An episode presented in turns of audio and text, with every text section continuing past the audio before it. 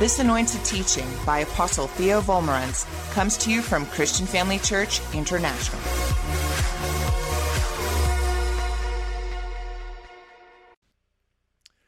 Good morning, Christian Family Church, Johannesburg. Welcome to the first service of 2024. Praise the Lord. We are trusting God for great things this year, and we are trusting God for His blessing on every single believer and on South Africa and on Christian Family Church. Now, in order to do this, in order to see us walk in God's perfect plan and blessing, we need to know that we are walking in His will. And so the message is titled, The Lord is Preparing His Bride for His Return. The Lord is drawing us to Himself at this time, preparing us for His return, at the same time, placing us in a position to receive all His abundant provision and blessing. So, let's begin. Now, a few weeks ago, we heard the testimony of someone by the name of Howard Pittman. And just to refresh your memory, for those who did not hear it perhaps, he died and was dead for 15 minutes. He went to heaven, and the Lord spoke to him and gave a message for the church. But in those 15 minutes while he was in heaven, uh, he counted 2,000 people that had died. And of the 2,000 that died in that 15 minute period, only 50 went into heaven. 1,950 went to the fires of hell. And of course, he was very alarmed and very disturbed by this, that only 50 out of 2,000 went into heaven during the 50, 15 minutes that he was there. And so we need to understand what Jesus said when he said, Narrow is the way that leads to heaven or to eternal life, and few there are that find it. And then he said, Broad is the way that leads to, to destruction, and many there be that find it. When Jesus said that, he meant what he said, right? And uh, so we are going to analyze this and make sure that we as believers are in the will of God and in the blessing of God. Praise the Lord. All right, so please open your Bible today to Matthew 25 and verse 1. Matthew 25 and verse 1. Now, I want to encourage you to keep your Bible open at Matthew 25 the whole time because I will be referring to this chapter throughout this message. I will be talking about other scriptures, but we will come back to Matthew 25 all the time. So stay in Matthew 25, so you don't have to keep looking. All right. New King James. Then the kingdom of heaven shall be likened to ten virgins who took their lamps and went out to meet the bridegroom. Now five of them were wise, and five were foolish. Those who were foolish took their lamps and took no oil with them, but the wise took oil in their vessels with their lamps. But while the bridegroom was delayed, they all slumbered and slept. And at midnight a cry was heard Behold, the bridegroom is coming, go out to meet him. Then all those virgins arose and trimmed their lamps.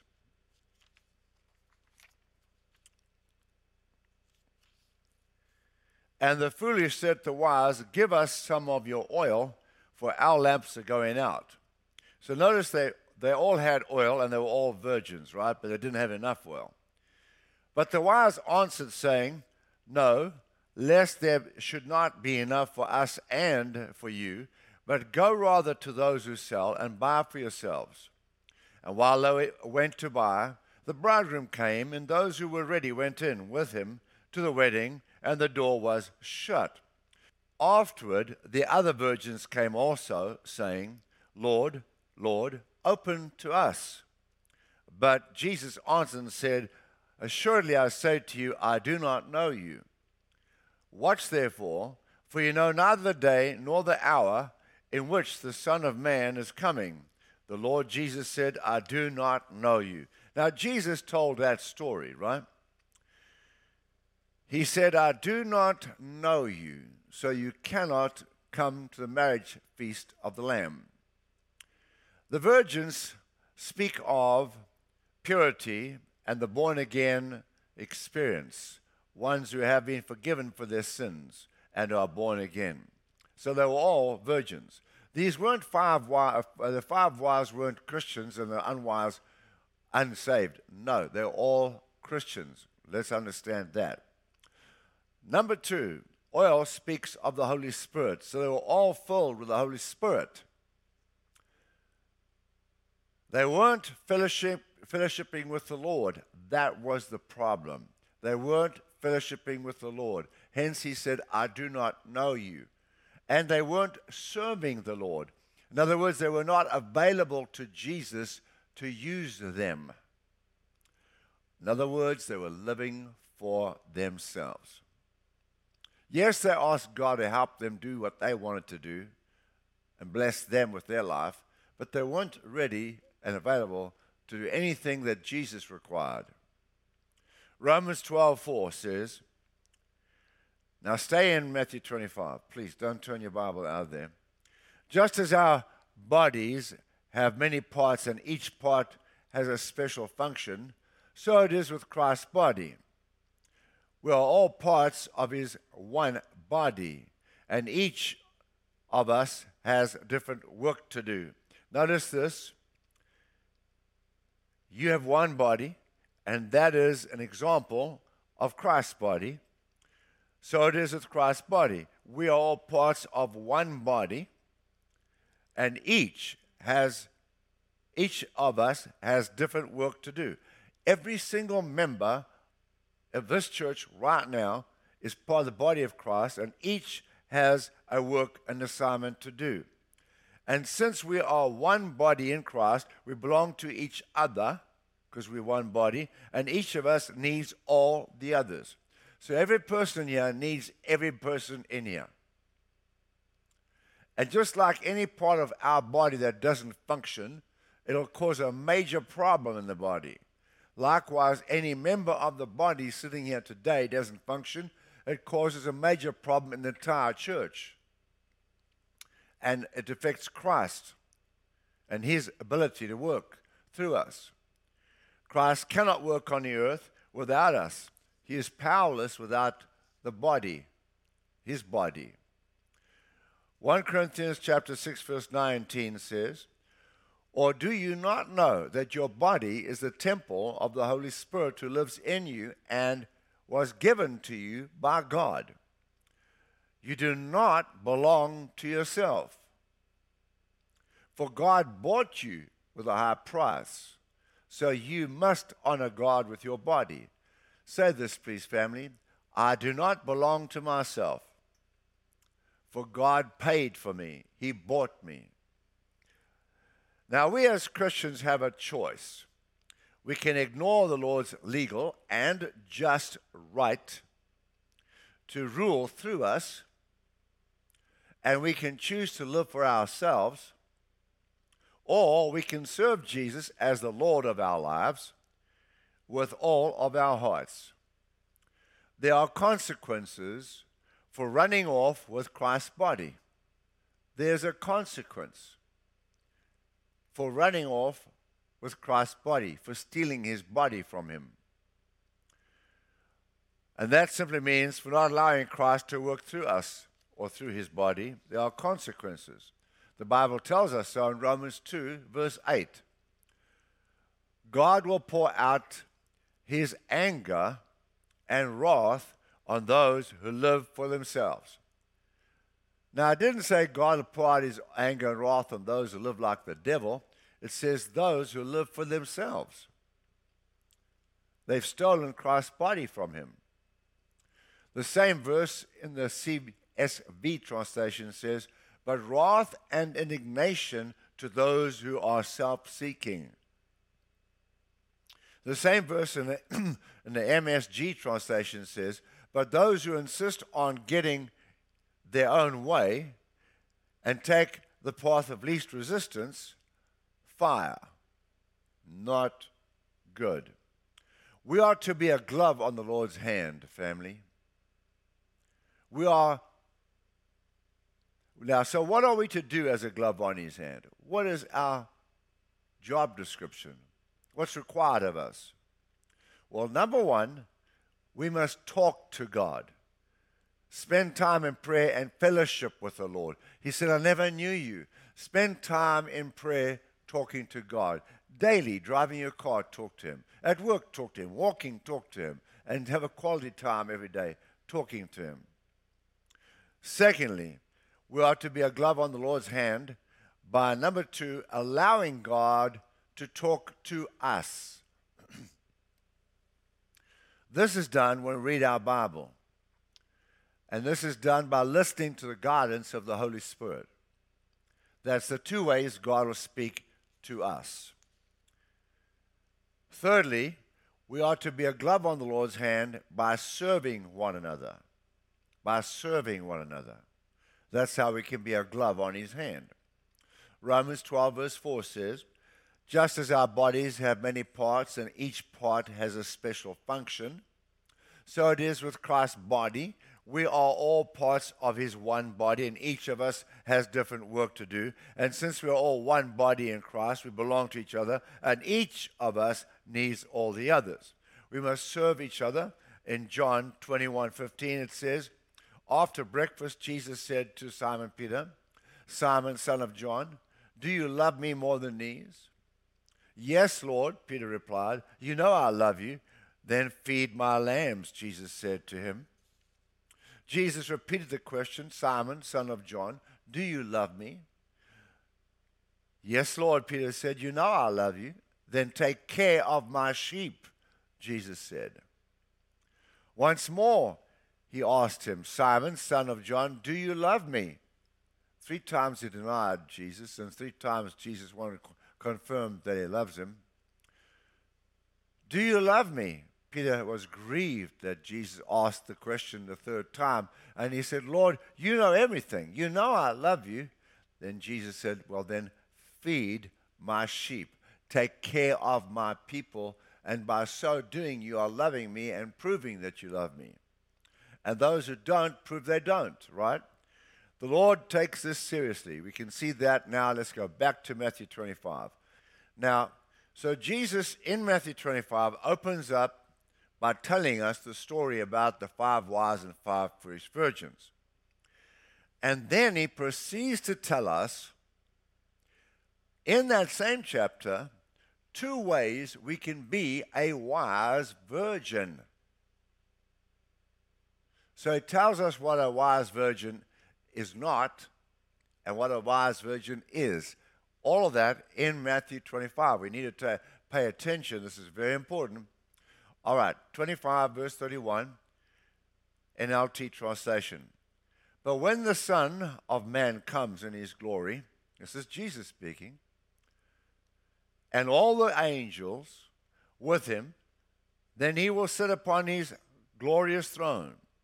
All the nations will be gathered in his presence, and he will separate them as a shepherd separates the sheep from the goats. He will place the sheep at his right hand and the goats at his left. Then the king will say to those on his right, Come, you who are blessed by my Father, inherit the kingdom prepared for you from the foundation of the world. For I was hungry, and you fed me. I was thirsty, and you gave me a drink. I was a stranger, and you invited me into your home. I was naked and you gave me clothing. I was sick and you cared for me. I was in prison and you visited me. Then these righteous ones will reply, Lord, when did we ever see you hungry and feed you, or thirsty and give you something to drink, or a stranger and show you hospitality, or naked and give you clothing? When did we do that for you, Jesus? We don't remember doing that. When did we ever see you sick in prison and visit you? And the king will tell them, I assure you, when you did it to one of the least of these my brothers and sisters, you were doing it to me. Then the king will turn to those on the left and say, Away with you, you cursed ones, into the eternal fire prepared for the devil and his demons. For I was hungry, and you didn't feed me. I was thirsty, and you didn't care. You didn't give me anything to drink. I was a stranger, and you didn't invite me into your home. I was naked, and you gave me no clothing. I was sick and in prison, and you didn't visit me. Then they will reply, Lord, when do we ever see you hungry and thirsty, or a stranger, or naked, or sick, or in prison, and not help you? And you will answer, I assure you, when you refuse to help the least of these, my brothers and sisters, you were refusing to help me. And they will go away into eternal punishment, but the righteous will go to eternal life. So those Christians who live only for themselves are in grave danger. We can surely understand that. Those Christians are not available to serve in the house of God and serve other Christians in need are in grave danger. Living only to please ourselves from day to day, lost in our little world. Very serious. They're in big danger. That's what Jesus said, not me or not you. All right, number four, we are to be a glove on the Lord's hand by winning souls. It seems like we should all know that. Let's go to Matthew 28, verse 18. Then Jesus came and told his disciples, I have been given all authority in heaven and on earth. Now, this is after his death, burial, and resurrection. He says that he received all authority. So there's no authority greater than Christ. He is all authority in heaven and on earth. Got it? That's who's speaking to us right here, right now. We're about to receive an instruction from all authority. He says, verse 19, therefore, go and make disciples. Now, he didn't tell us, I have all authority, therefore go and make disciples as a joke. That is a serious warning, a serious instruction. Hey, I want you all to know I have all authority, therefore go and make disciples. All right? Of all the nations, baptizing them in the name of the Father and the Son and the Holy Spirit. Teach these new disciples to obey all the commands I've given you. Not just win them to Christ, teach them, train them to obey me. And be sure of this I am with you always, even to the end of the age. So as we go and help folks obey Christ, He is with us, helping us do it. Does God take that seriously, that instruction? You bet He does. All right, now we go to Matthew 25. Now look at this. What we're about to read here is Jesus explaining that we are to multiply ourselves. I am to make one, two, three, four, five duplicates of myself by winning souls. Instead of being one person, I'm now five saved because I've led five to Lord, for example. Okay? That's what this is about. We'll see that here. For the kingdom of heaven is like a man traveling to a far country who called his own disciples or servants and delivered his goods to them. And to one he gave five talents, to another two, and to another one and to each according to his own ability, and immediately he went on his journey. So he gave each of these three disciples or servants ability to communicate, talents, personality to win souls. And then he who had received the five talents, went and traded with them, and made another five talents he multiplied five times. And likewise, he had received two, gained two more also. But he had received one, went and dug in the ground and hid his Lord's money, or hid the Lord's talent, or hid himself, as it were. After a long time, the Lord of those servants came and settled accounts with them. So he who had received five talents came and brought, brought five other talents, saying, Lord, you delivered to me five talents. Look, I have gained five more talents beside them. So he multiplied. His Lord said to him, Well done, good and faithful servant. You are, you are faithful over a few things. I'll make you ruler over many things. Enter into the joy of your Lord. He also had received two talents, came and said, Lord, you delivered to me two talents. Look, I have gained two more talents besides them. So he multiplied. His Lord said to him, Well done, good and faithful servant. You have been faithful over a few things. I will give, make you ruler over many things. Enter into the joy of your Lord. Then he had received the one talent, came and said, Lord, I knew you to be a hard man, reaping, reaping you have not sown, and gathering we have not scattered seed. He's talking about winning the lost. And I was afraid and went and hid your talents in the ground. Look, here you have what is yours. I was afraid to witness, and so I kept to myself. Here I am. I'm still serving you. I'm still loving you. And Jesus wasn't going to buy that. He wasn't going to buy that. But his Lord answered and said to him, You wicked and lazy servant. You knew I reap where I have not sown and gather where I have not scattered seed.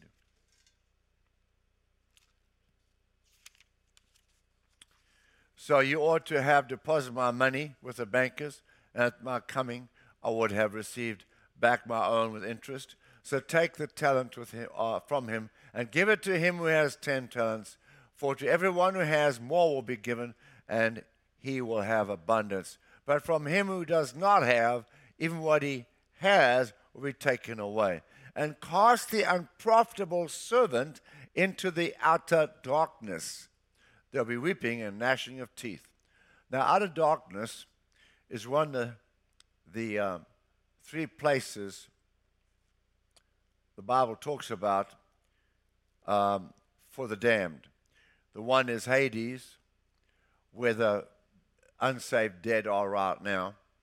The next one is Gehenna, where everybody goes to after the great white throne judgment, which is the lake of fire. And the other Greek word is Tartarus, which is where, which is outer darkness, where the angels are kept that have fallen. And um, outer darkness is where these people went. It looks like those who don't ever win a soul don't make it. That's what it looks like to me. That's the warning. The, war- the warning is those that don't ever serve the body of Christ and those who don't ever win a soul don't make it. Because I'm bought with a price. I belong to God. And if I don't let Him rule through me and work through me, I have a real problem. The fifth way we can be a glove on the Lord's hand is to support the advancement of God's kingdom on earth with our finances.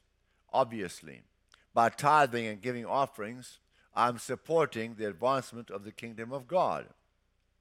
How can I claim to have given my life to God if I can't even give back to God some of that money which He has given to me? See, God has given me everything that I have, and He wants me to give Him a tenth of all of that as a tithe and the 90% over, he blesses in abundance, so that I have more from the 90% than I would have had from the 100% if I'd kept that. Because the 90 has God's blessing on it, and the 100 allows the thief to steal the 100 if I keep it. So if I can't support God with my money, how can I say I've given my life to Him? God, you can have my life, but hey, don't touch my money. It doesn't work that way. If I can't advance the kingdom of Christ financially, then I'm not helping Jesus, am I? There are great rewards and promises waiting for those who overcome by serving the Lord in this life. 1 Corinthians 2, verse 9 says, This is what the scripture mean when they say, No eye has seen, no ear has heard, and no mind has imagined what God has prepared for those who love Him. Look at that.